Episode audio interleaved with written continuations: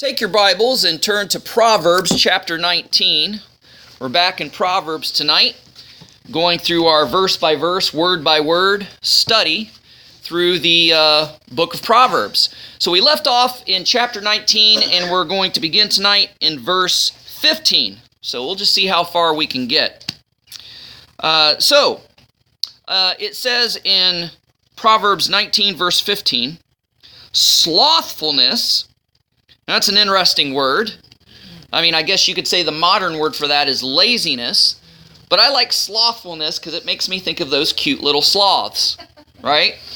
That hang from the tree and they're ever so slow and they're they're so slow and practically immobile that they literally grow moss on their fur. They say that a rolling stone gathers no moss, but uh, uh, sloths do. So, you know, this word is very descriptive in and of itself, and we don't use it a lot in our modern language. So I like how the King James says, slothfulness casts a deep sleep.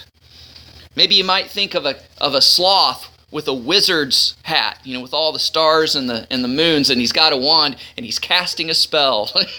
Slothfulness casts into a deep sleep, and an idle soul shall suffer hunger. So, laziness is one of those types of traits that begets laziness.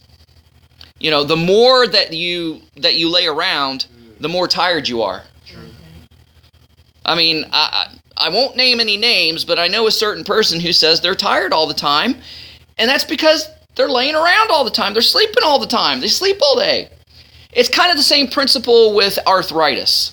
They tell you that if you have arthritis, the way to stave off the pains of arthritis is to stay active, to stay mobile. The more mobile you are, and, and it's true because I'm getting a little bit of arthritis in my right hip. And I notice in the morning, oh, it's so tight and sore and it's hard to roll out of bed. Yeah. But once I get up in the morning get moving, I, I forget that I even have that condition in my hip. So laziness begets laziness. Um, all right, so now, an inactivity breeds more inactivity. So uh, let's let, uh, let's continue on and read that verse again. So it says, "Slothfulness casts into a deep sleep, and an idle soul shall suffer hunger." An idle soul, which means you know, like when you start your car and you let it run, they say you're letting your car idle because it's just running. Not it's not moving. It's not going anywhere.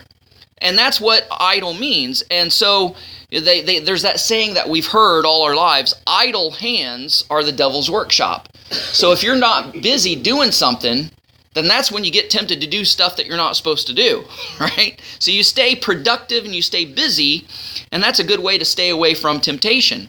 When you have nothing to do, that's when the devil likes to come in. So I've written some verses that kind of pertain to the last half of this of this verse where where it says uh, where it says, An idle soul shall suffer hunger.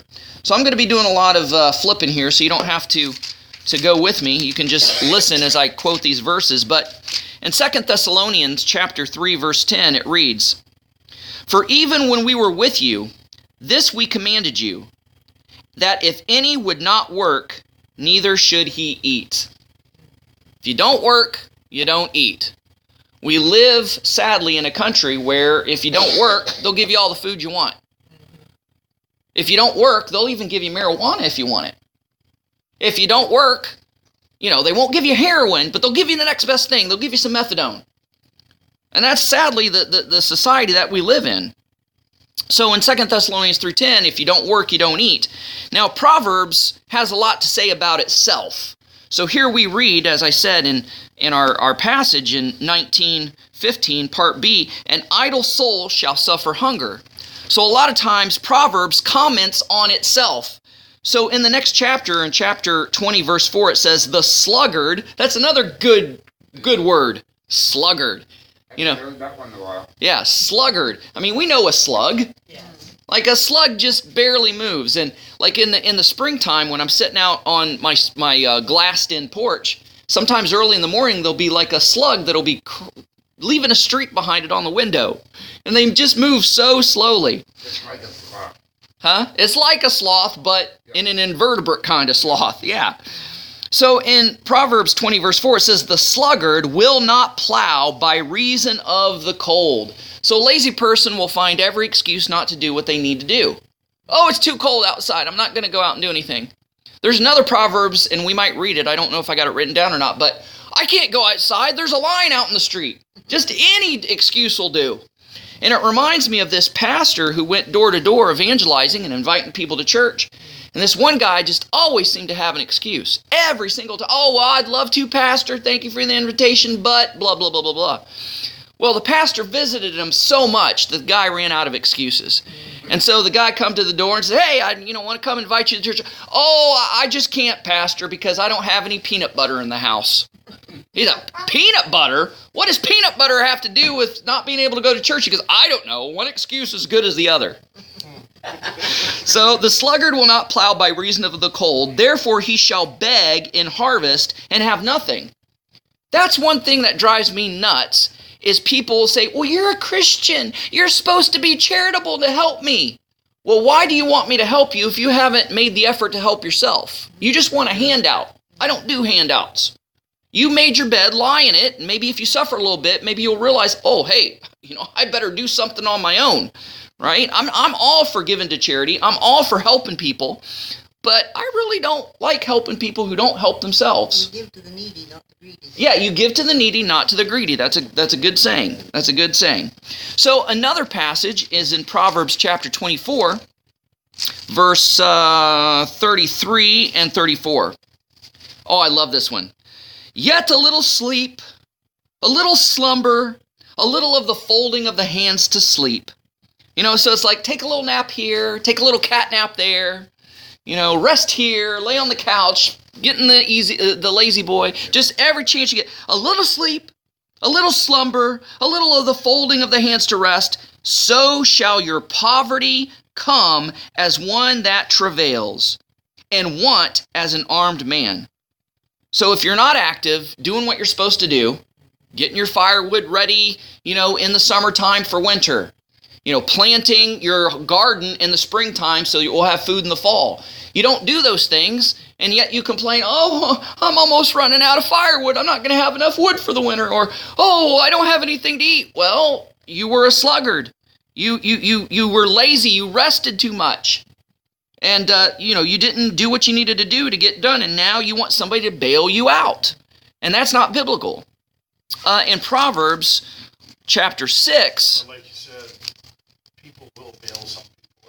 Well, and the Proverbs has something to say about bailing people out that don't need bailing out. In re- reference to an angry person, it says if you rescue an angry person, you're going to just wind up doing it again.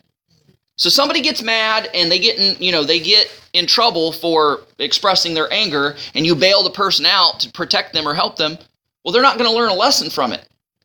So they're just going to fall right back in it. So if you help somebody who doesn't help themselves, they're just going to expect it, and then they'll throw that in your face. Well, how come you're not helping me? You're supposed to be a Christian. Christians are supposed to help everybody because it fits their situation, right? But that's not what the Bible says. You know, eh, this is not a biblical verse, but it's a good saying that has a biblical basis. God helps those who help themselves. We've heard that. It's not in the Bible, but it's a biblical principle nonetheless. And we're, we're getting to the crux of that with all these different verses here. So in Proverbs chapter 6, verses 10 and 11, it says, it's basically the same thing that we read. Yet a little sleep, a little slumber, a little folding of the hands to sleep, so shall your poverty come as one travails, and your want as an armed man. So it's the exact same thing we just read in 24, verses 33 and 34. By two or three witnesses, let everything be established. You know, and that's why sometimes the Word of God repeats itself. And repetition is one of the greatest ways to learn and to get something stuck in your head. Um, even in the chapter that we're studying, uh, Proverbs 19, you go a little further to 24, and it says, A slothful man hides his hand in his bosom and will not so much as bring it to his mouth again. Talking about a person that's so lazy they won't even feed themselves. That's pretty lazy. That's pretty bad. And then finally, in Proverbs 26, verse 15, 26, verse 15, it says, well, basically the same thing. A slothful, the slothful hides his hand in his bosom, and it grieves him to bring it to his mouth. In other words, it's a chore. Oh man, I, I gotta eat. I wish I could just. Oh, oh, you mean I gotta take my hand out and move my hand to bring the food to my mouth? I mean, that's pretty bad. That's that's a that's lazy. That is yes, that is about ex, as extreme as you can get. Okay, so let's take uh, chapter 19, verse 15, and let's break these words down. Let's get a little bit deeper into this. So again, it says the uh, slothfulness casts into a deep sleep, and an idle soul shall, shall suffer hunger. So slothful is basically self-explanatory. It, it's pretty obvious. It means laziness. Now, this word cast means to. We we we want to think of it as in casting a spell, and I even kind of jokingly alluded to that when we first read this verse. But the Hebrew for cast means to fall upon or to overthrow like overthrowing an enemy or overthrowing a weak person or something. So that's what this word cast means. So laziness causes one to fall. Laziness causes one to be overthrown, we could say. So they're overthrown. How are they overthrown? How does laziness overthrow or defeat a person? By deep sleep. And this word deep sleep in the Hebrew actually means to be put into a trance. So when you're put into a trance, your eyes are open, but nobody's home. The lights are on, but nobody's home. That's what a trance is. You're just oblivious to everybody and everything around you. So that's what laziness does. Some people may call it daydreaming. And I guess I did a lot of that in school because I just was so bored by what the teacher was saying. I'd just stare off into space and I was somewhere else. Yeah, what? Head yeah, head and butt disease. Yeah. That's right. Slothfulness casts a deep sleep. And an idle soul, this word idle means slack, but interestingly, it also means deceit and treachery. So laziness, which makes you idle, is deceitful. It's lying to you. It's treacherous because it wants to overthrow you and conquer you. Now, I'm going to tell on myself. I'll tell you a lazy moment in my life where when I didn't want to do something, I would say, Oh, well, I don't need to do that. I'm saving my energy.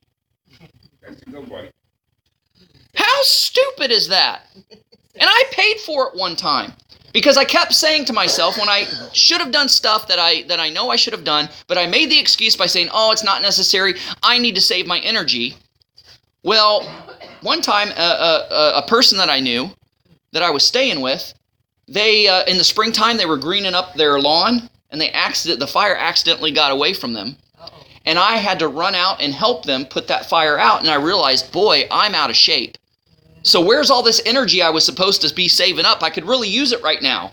But it was a deception, a treacherous deception and lie because I didn't save any energy. Laziness begat laziness, and I just got weak and tired because I just laid around and made the excuse, oh, I'm saving my energy. I suppose then you heard the one about that guy who was at the county fair, and they had to prove that they were lazy. Okay. Everybody was telling how, what their, how they were being lazy. One guy said, well, just roll me over and put it in my pocket. So that's what the word idle means. Um, so um, the word soul means one's very being, one's very essence. Now, when we're talking about soul, we're talking about the same thing that famous people sell to the devil to get famous. And don't think that's just a fairy tale, that literally happens. People have sold their soul to the devil so they could be a famous movie star or rock star or, or whatever, or what have you.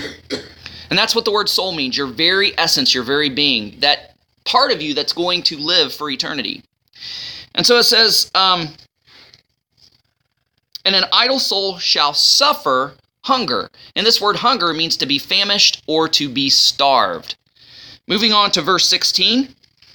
He, or the one that keeps the commandment, keeps his own soul, but he that despises his ways shall die.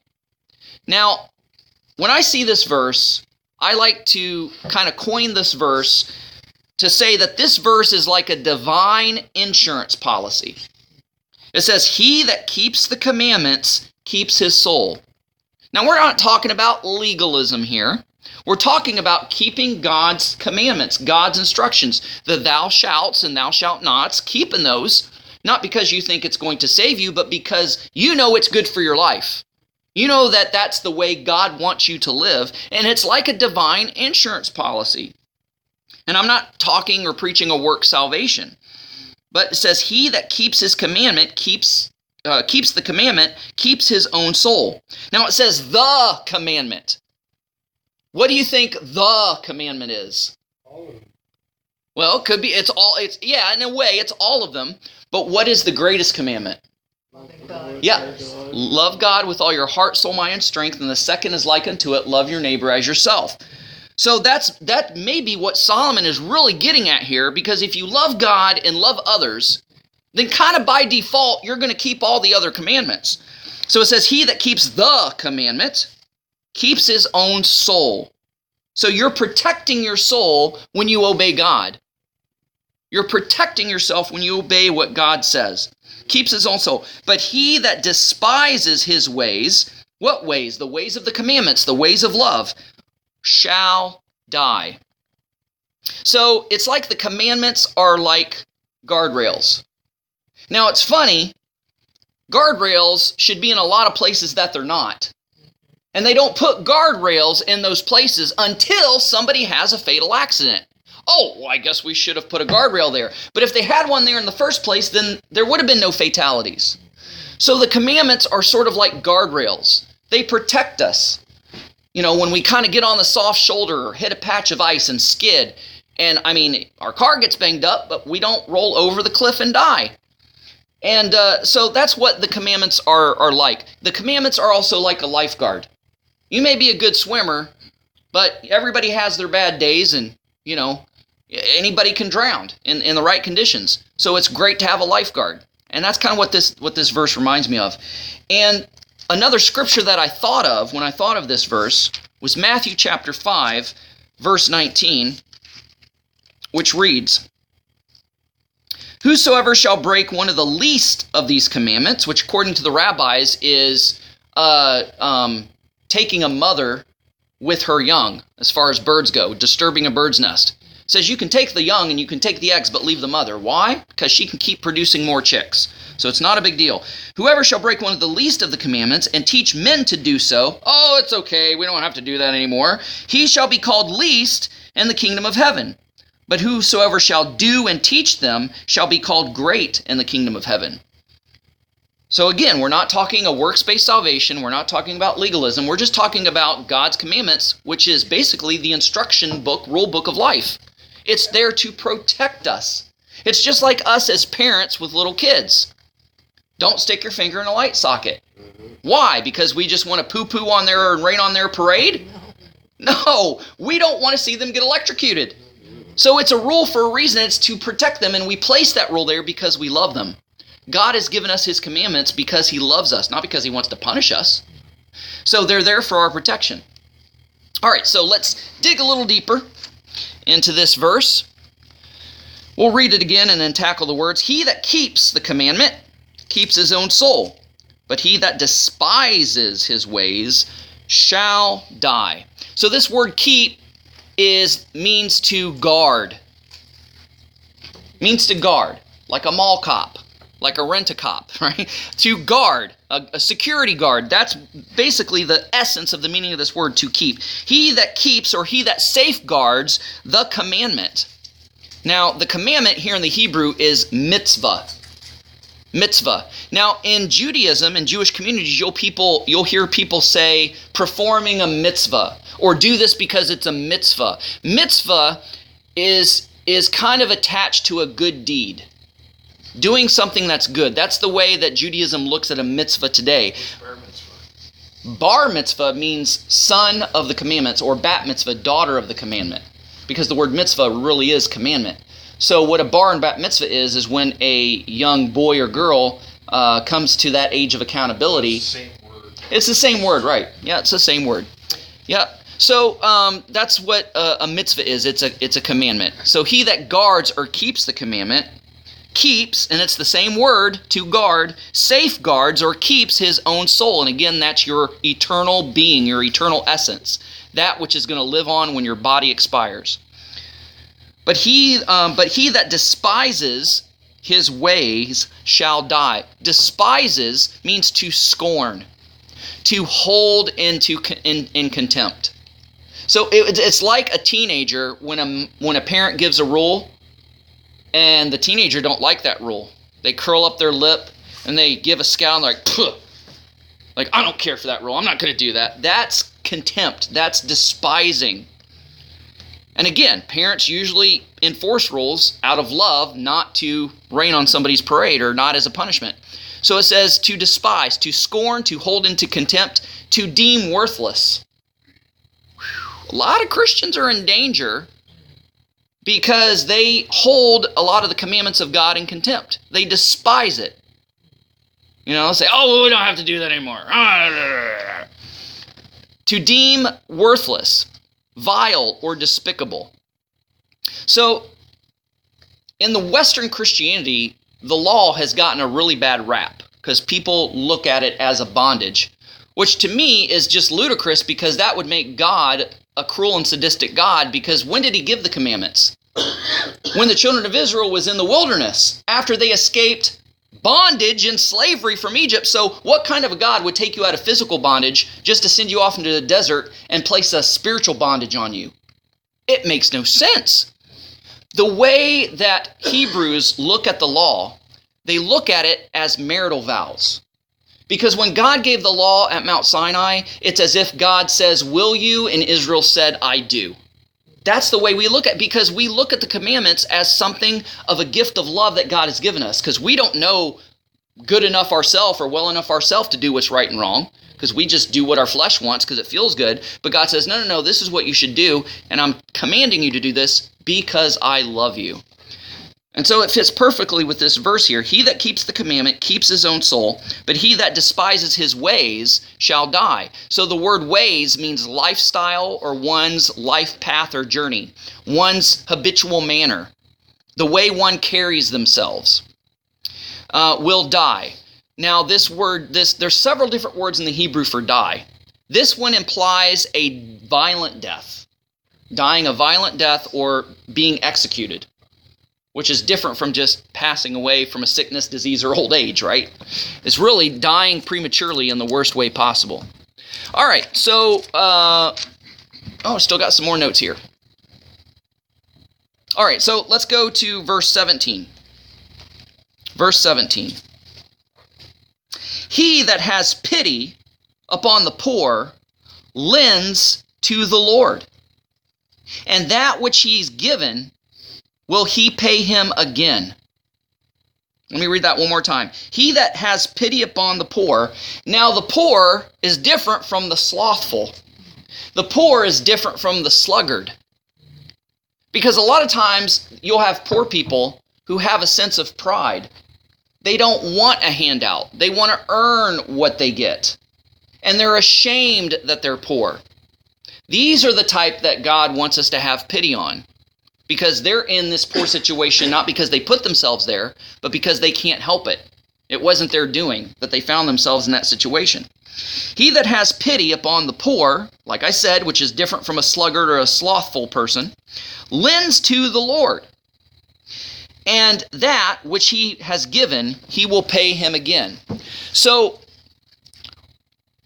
when someone can't pay you back when, when someone can't pay you back, you can count on that God will pay you back.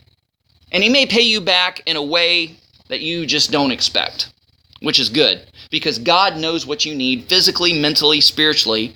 So, whatever you have given somebody, you may not get that exact same thing in return, but you might get something better or something that you needed. So, when uh, someone can't pay you back, the Lord will pay you back. When you give knowing that somebody can't repay you or reciprocate, it's considered the highest um, deed, uh, the highest good deed. So, one of the greatest good deeds that is considered in Judaism is um, helping helping bury somebody. Helping bury somebody. Why? because you're doing a good deed for a dead person that could never pay you back. A dead person can't bury themselves. A dead person can't, you know, mourn for themselves or whatever. But if you have people that, that will pay respects to a deceased person, it's considered a great honor and a good deed, one of the highest good deeds, because it's a deed that cannot be reciprocated or cannot be paid back. And this reminds me of what it says in Matthew chapter 22. In Matthew chapter 22, starting with verse 1, so this is a little bit lengthy, but it's a good story, so hang with me. Says, For the kingdom of heaven is like a man that is a householder, which went out early in the morning to hire laborers into. Oh, no, sorry, that was 20. I mean 22. That's another good passage, but let's go to Matthew 22, verses 1 through 14. And Jesus answered and spoke to them again by parables and said, The kingdom of heaven is like a certain king which made a marriage for his son. That's a praiseworthy celebration. And sent forth his servants to call them that were bidden or invited to the wedding, and they wouldn't come. What an insult! What a slap to the face. You've been invited to the wedding of a prince.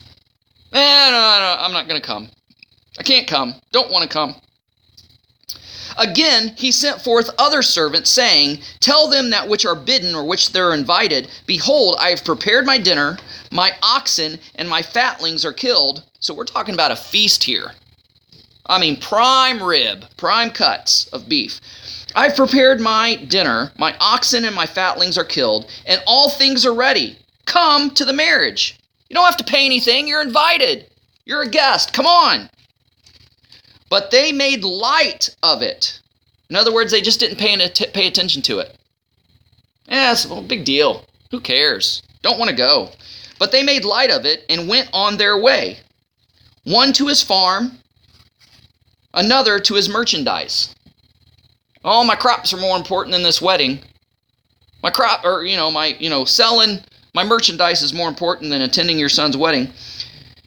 And the remnant took his servants and entreated them spitefully and slew them. So some of them were offended that they were invited to the wedding.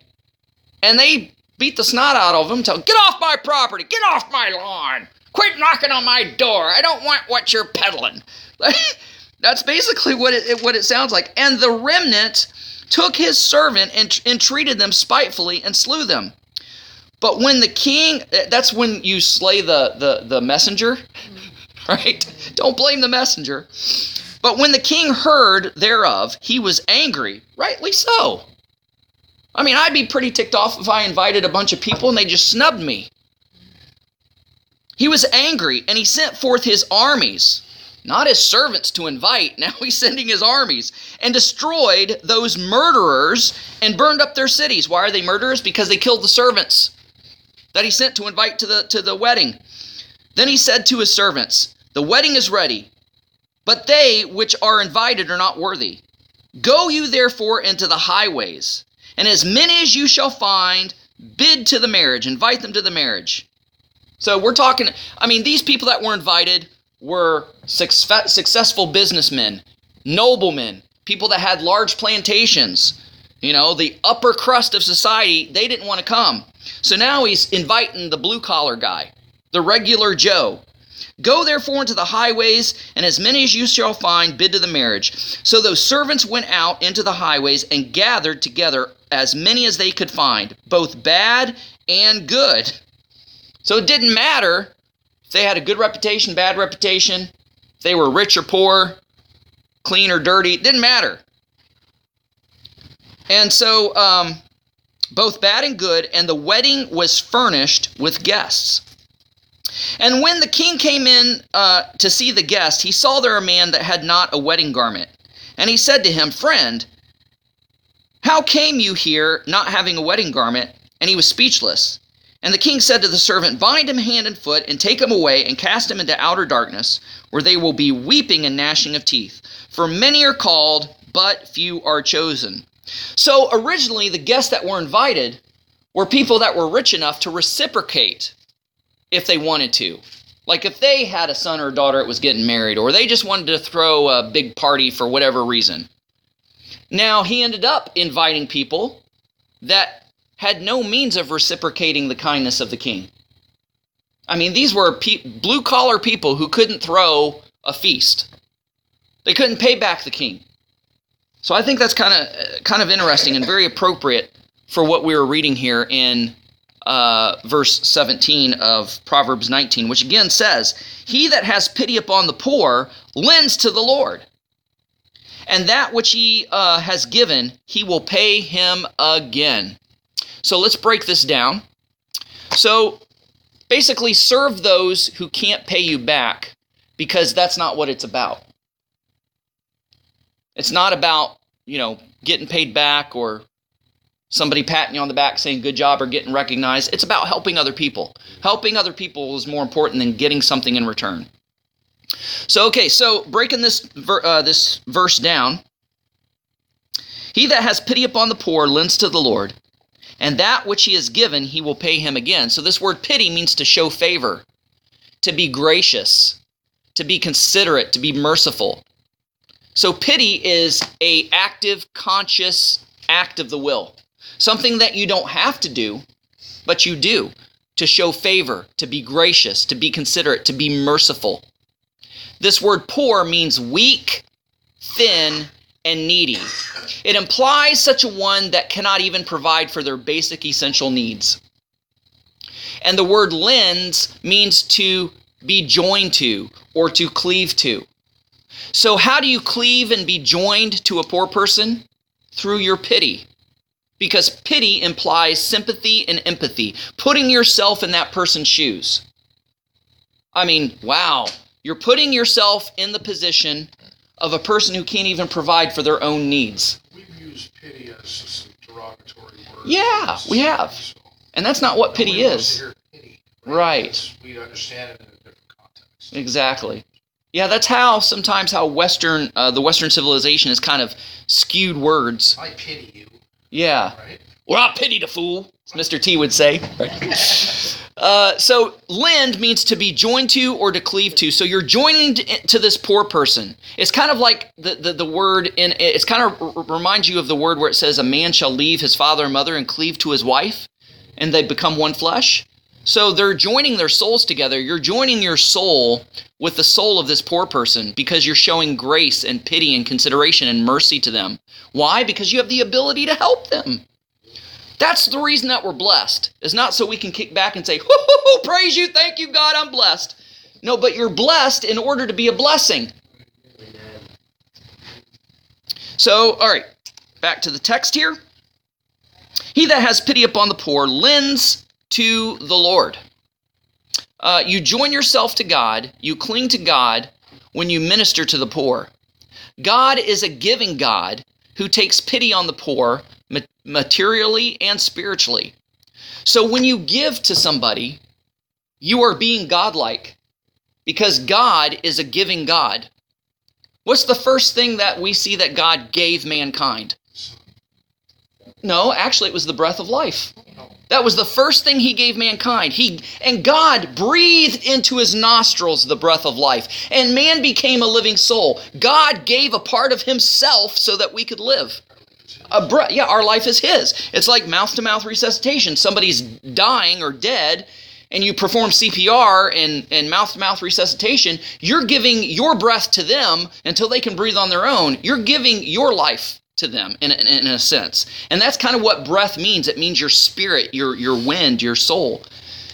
Um, and so that's kind of what we think of here. So that's the first gift that God gave man is breath, the breath of life. So God is a giving God. So when we give, we're being godlike. So it goes on to say further, and he which has gi- which he has given, will he pay him again? This word given means to uh, recompense, to reward, or to benefit. And this word pay means to restore, to reward, to render, um, um, to make amends, to finish, to bring peace, to bring to an end.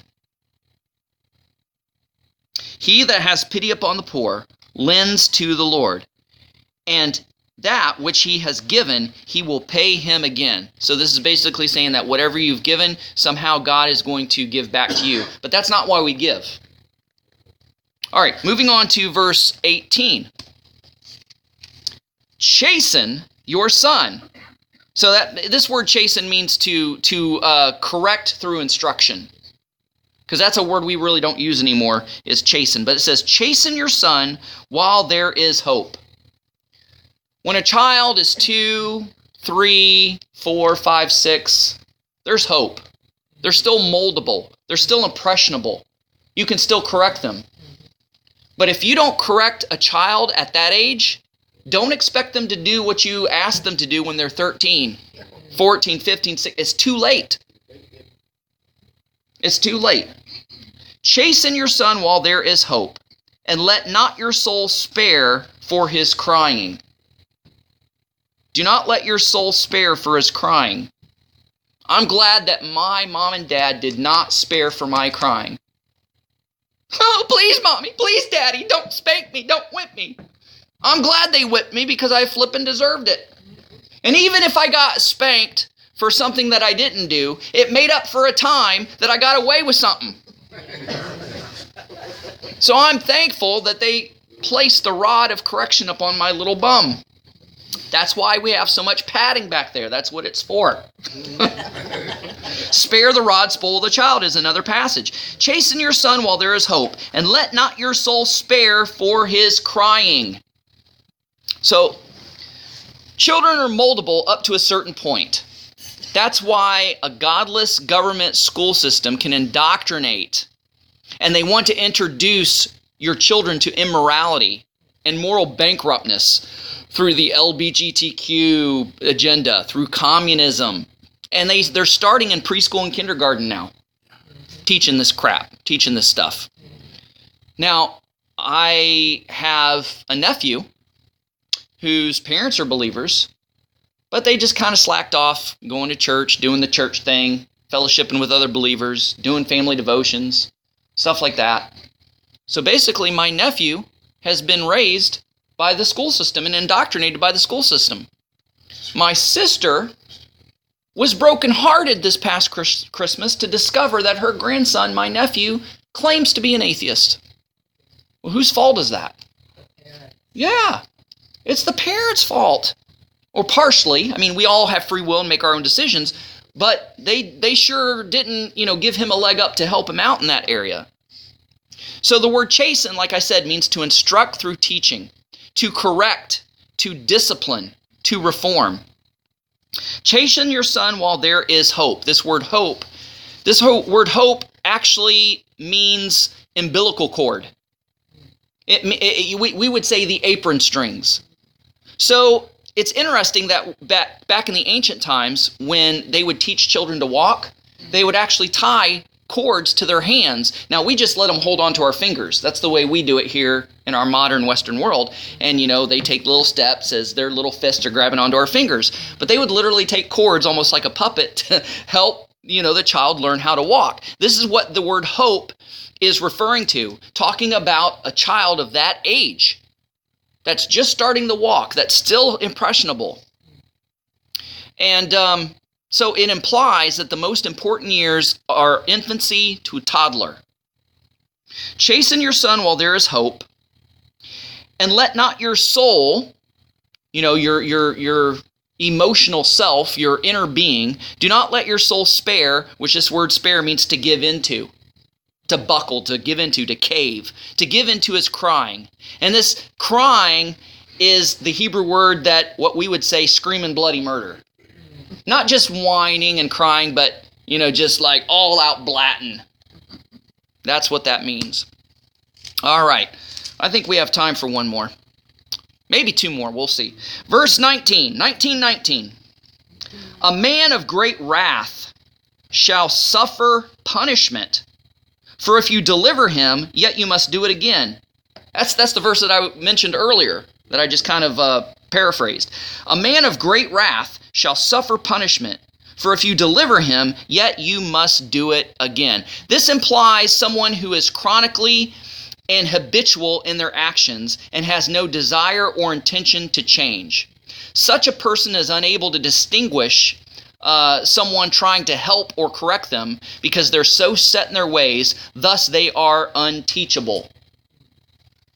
So again, it says, A man of great wrath shall suffer punishment.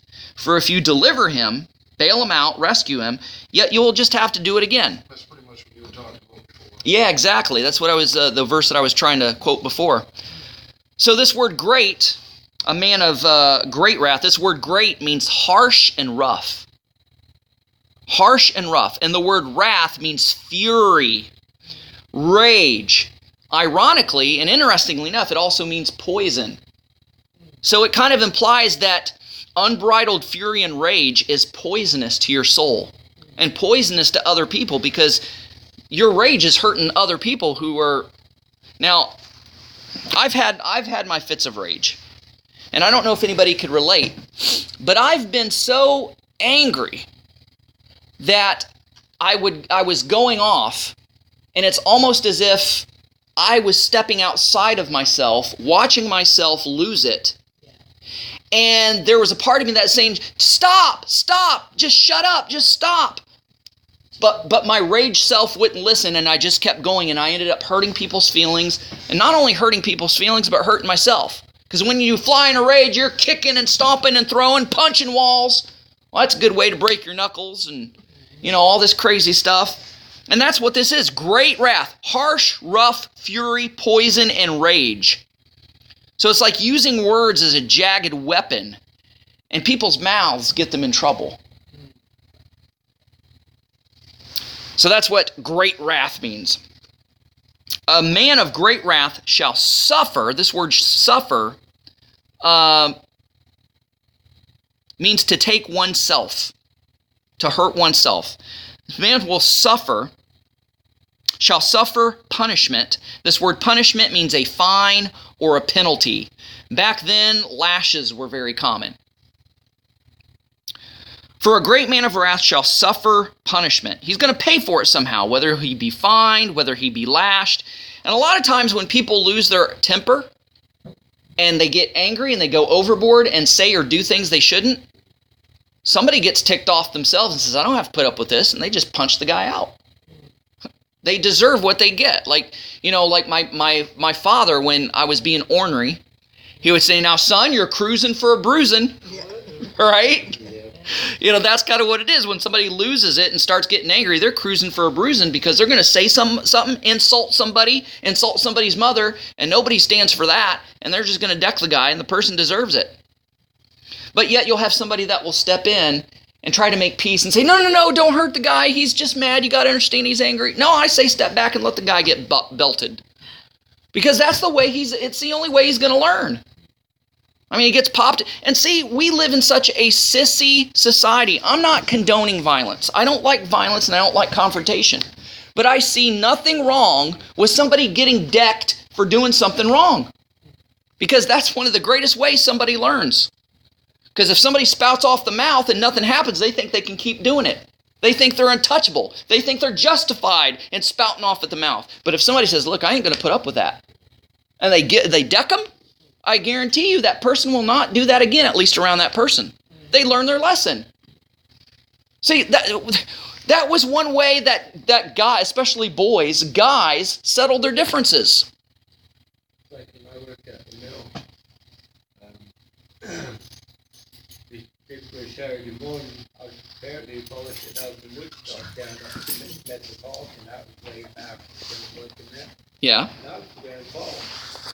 I come into work Monday morning, set my lunch down, just got turned around, this guy grabs me and takes me right from wall to wall, slammed me ready to get to wall. And I just looked at him, I grabbed him, and I threw him right on the floor, and I hit him in the mouth about three times, just smack, smack, smack. Yeah. He goes, oh. I said, what's wrong with you? I said, what did I ever do to you? I've helped you. I, I gave, I know at that time I smoked. I said, I gave you cigarettes. I gave you food. I, I shared my coffee. Yeah. What's your freaking problem? You. I said, how am I your problem? He accused me. He said, you were at the Met. I said, when? He said, Saturday morning. He said, 9 o'clock. I said, hey, Donnie, old buddy. And he gave me the sneered up look and walked straight away. I said, excuse me. I said, I was in Grand Falls, pushing my little baby with my mom and my wife down to Grandpa's Mall. Mistaken identity. He just looked at me and I said, and I still had him right by the throat. I said,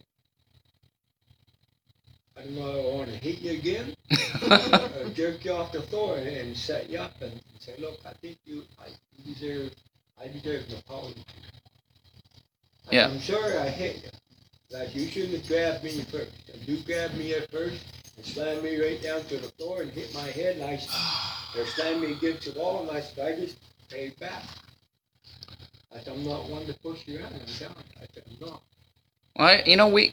I grew up and he apologized and he said, I swear to goodness, Donnie. I said, look, everyone has a look alike, but I said, I'm to tell you something.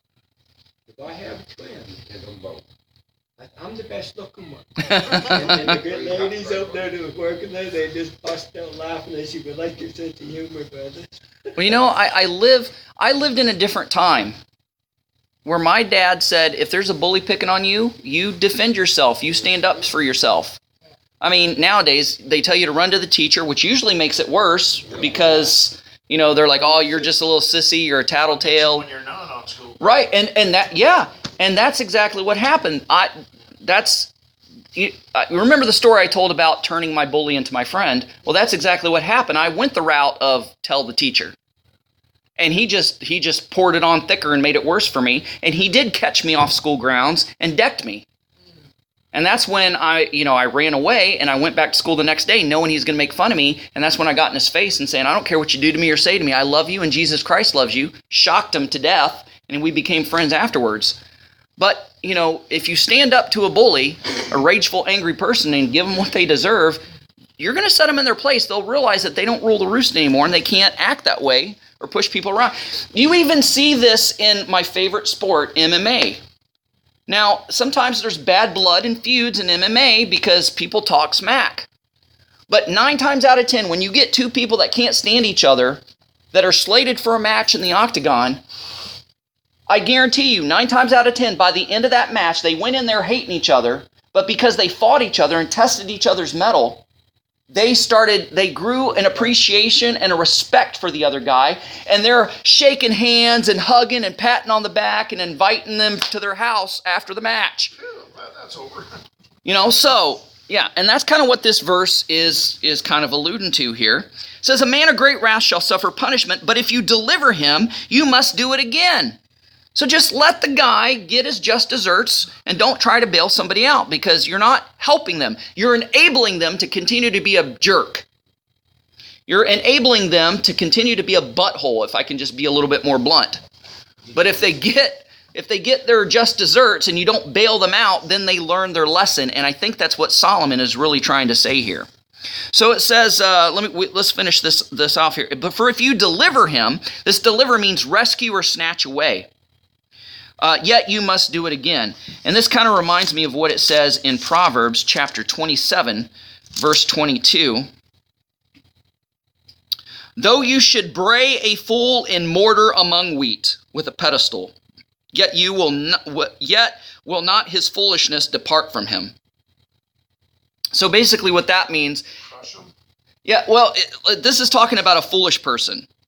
So though you should bray or grind a fool with a mortar and a pedestal, uh, like wheat, yet not his foolishness depart from him. There, sadly, there's some people that no matter what you do to them, they will not learn their lesson.